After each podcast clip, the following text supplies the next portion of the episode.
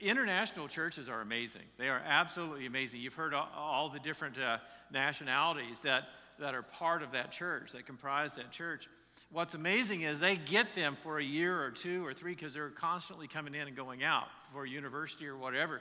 But they only have a limited time. And in that limited time, they get to pour into these lives that are going throughout the entire world. International churches are unique and yet they are so incredibly important and amazing. So I would encourage you to, number one, pray for missions, but pray for your international churches because they are a tool that God uses to literally reach the world. So uh, the adversary knows that, doesn't like the international churches, but God's greater. Amen? I, I just want to talk to you just for a moment, and then we're going to have a communion because this is Mission Sunday, and, and we're talking about missions. Missions is one of those amazing things that, that each and every one of us, whether you realize it or not, you're a missionary. When Christ told his disciples to go into all the world and preach the gospel, he was telling you and I to go into the world and preach the gospel. And yet, missions happens around the world in Strasbourg, and it happens around the corner in your neighborhood. Missions is anywhere that people are. You and I are called to be missionaries. When Jesus, in John chapter 4, Jesus is talking to uh, a woman at the well. His disciples and him, they're going through Samaria, which is above Jerusalem and, and they go into a, a village. He sends the disciples into a village to get some food. And while Jesus was sitting at the well, a woman comes by and he asks her for a drink. And she says, Well, why are you asking me? I'm a Samaritan. And then he begins to reveal his, her life to her, and she realizes who he is. And, and then he goes on to tell her, I am the Messiah. And, and it's, it's amazing that this, this conversation that Jesus has with this woman and she goes back to the village and she says, Man, you've got to come see this guy that told me, every, told me everything that I've ever done. And, and while she's in the village, her, her, uh, his disciples come back. And they said, Well, Master, do you, you want some food? And they said, Man, I, I have food you don't even know of. And it's not like he was hiding a Snickers bar, you know. There was something else. And if you put that, that, that scripture on the, on the screen for me, please. Jesus was trying to help them understand that there, there are some things that you can do in life, that missions work, reaching people in this life, is a spiritual food that can transform you, that can build you, that can give you a strong spiritual body. There's nothing like being able to share the gospel with somebody else. And so Jesus looked at his disciples and he said, when they didn't comprehend what he was talking about with the woman and bringing her to faith, he said, Don't you have a saying, it's still four months until harvest? He was looking at him and he's saying, Listen, I'm taking you from what you know, and I'm getting ready to share with something that you don't know. That, if you've ever taught school, that's one of the one of the fundamental things you, you like to do is you that's why we have review at the beginning of the year or after thanksgiving or after christmas because kids forget and you have to remind them what they know and then you take them from what they know into an area where you, they don't know and jesus is trying to help them understand here's some things that you know it's important that you start there I had a student once that eh, when we were in California, they had a lot of different uh, nationalities in the school. And I was teaching a Bible class. And I, I, was really young and I was naive. And, and we were reading the scripture, and the, and the word whoremonger came up. You can see where this is going, don't you? So the young man, he said, he said, Mr. Red, what, what's a whoremonger? So I didn't take the time to, to understand that he had zero background in the Bible. So I just took him from the unknown to the really unknown.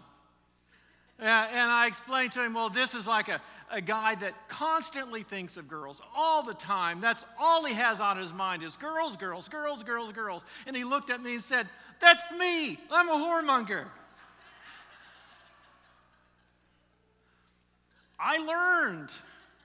I learned you take them from the known to the unknown. And Jesus was looking at him and saying, here's, here's what you know that there's a time for harvest when the crop is ready. Jesus is looking at him and said, Don't you know?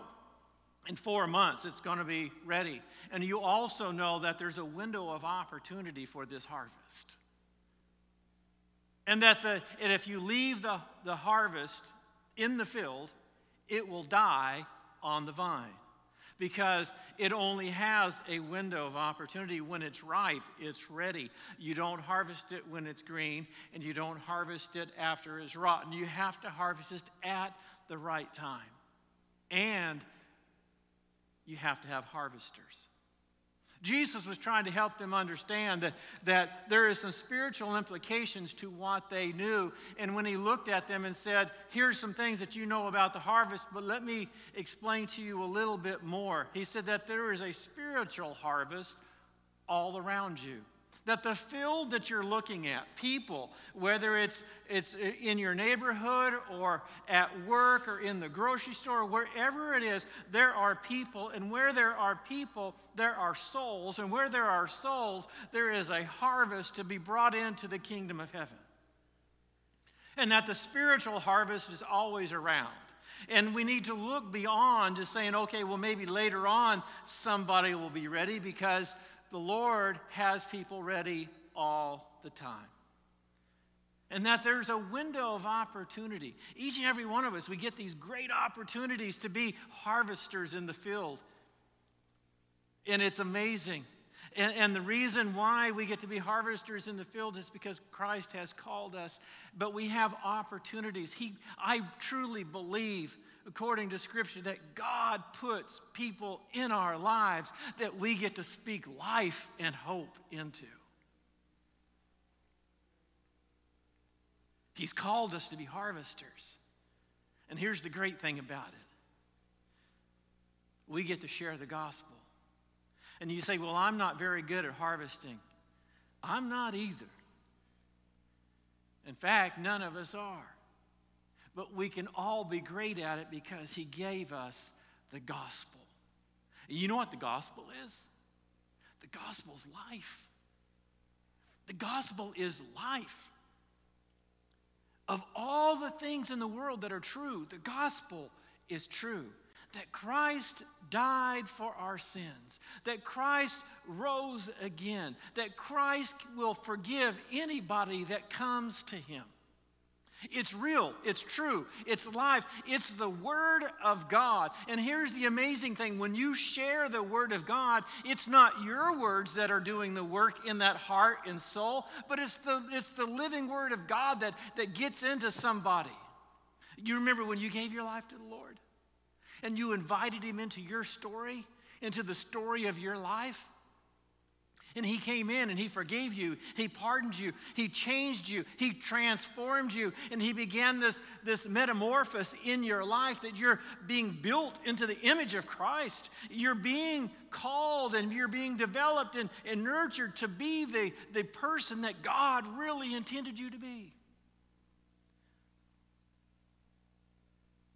And just as he has called us, and we invited him into the story of our life. He invites us, you and I,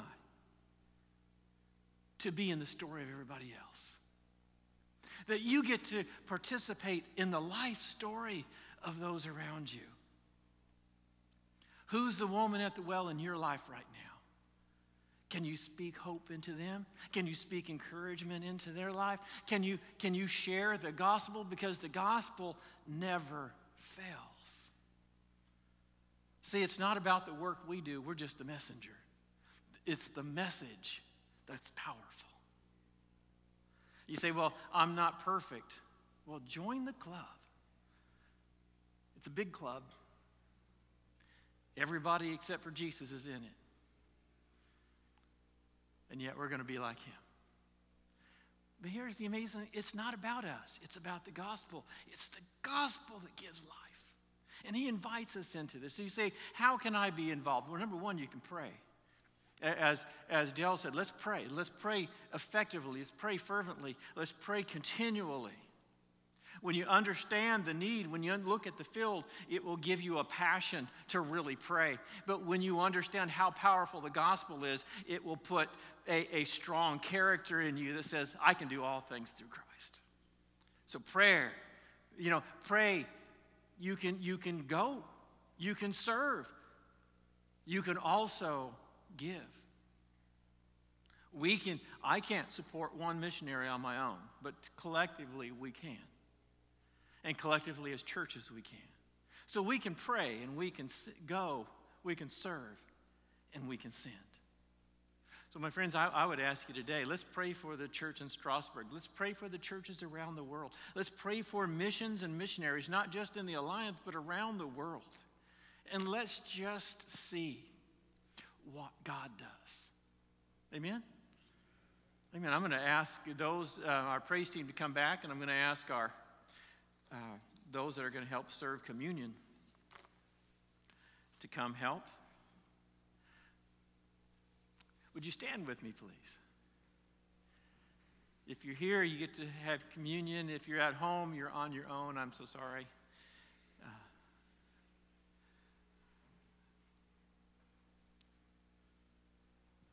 communion. Jesus told his disciples as often as you eat this bread and drink this cup, you do it in remembrance of me. Remembering what is the real question. And, and remembering that Christ gave his body, it was broken for us, and his blood was shed for us. What do we call that?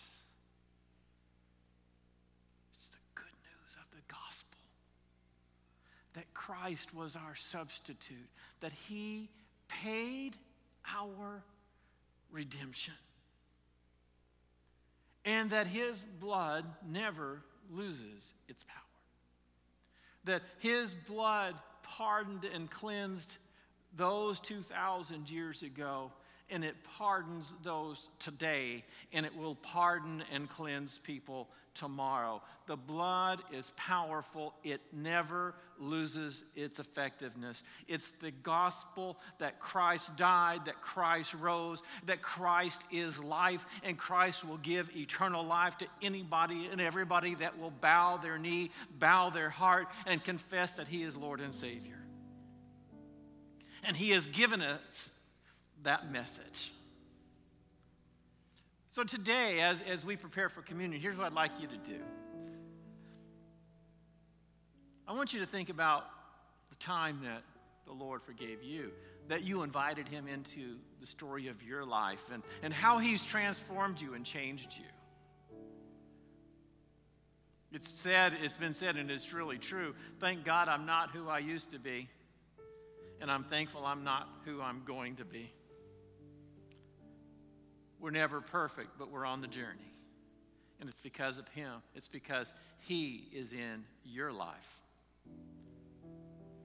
But as we think about that and as we thank Him for that, I just wonder sometimes when we're thinking about missions, Lord, send me. Who do you have in my life that I can step out of my comfort zone and realize that it's not about me anyway? It's never been about me. It's about the gospel, it's about the power of the Word of God. So, as we thank Him for what He has done, maybe we can just ask the Lord, Lord, here I am today, and I recommit my life to the power of the gospel in me and to missions. Lord, use me, send me, help me to give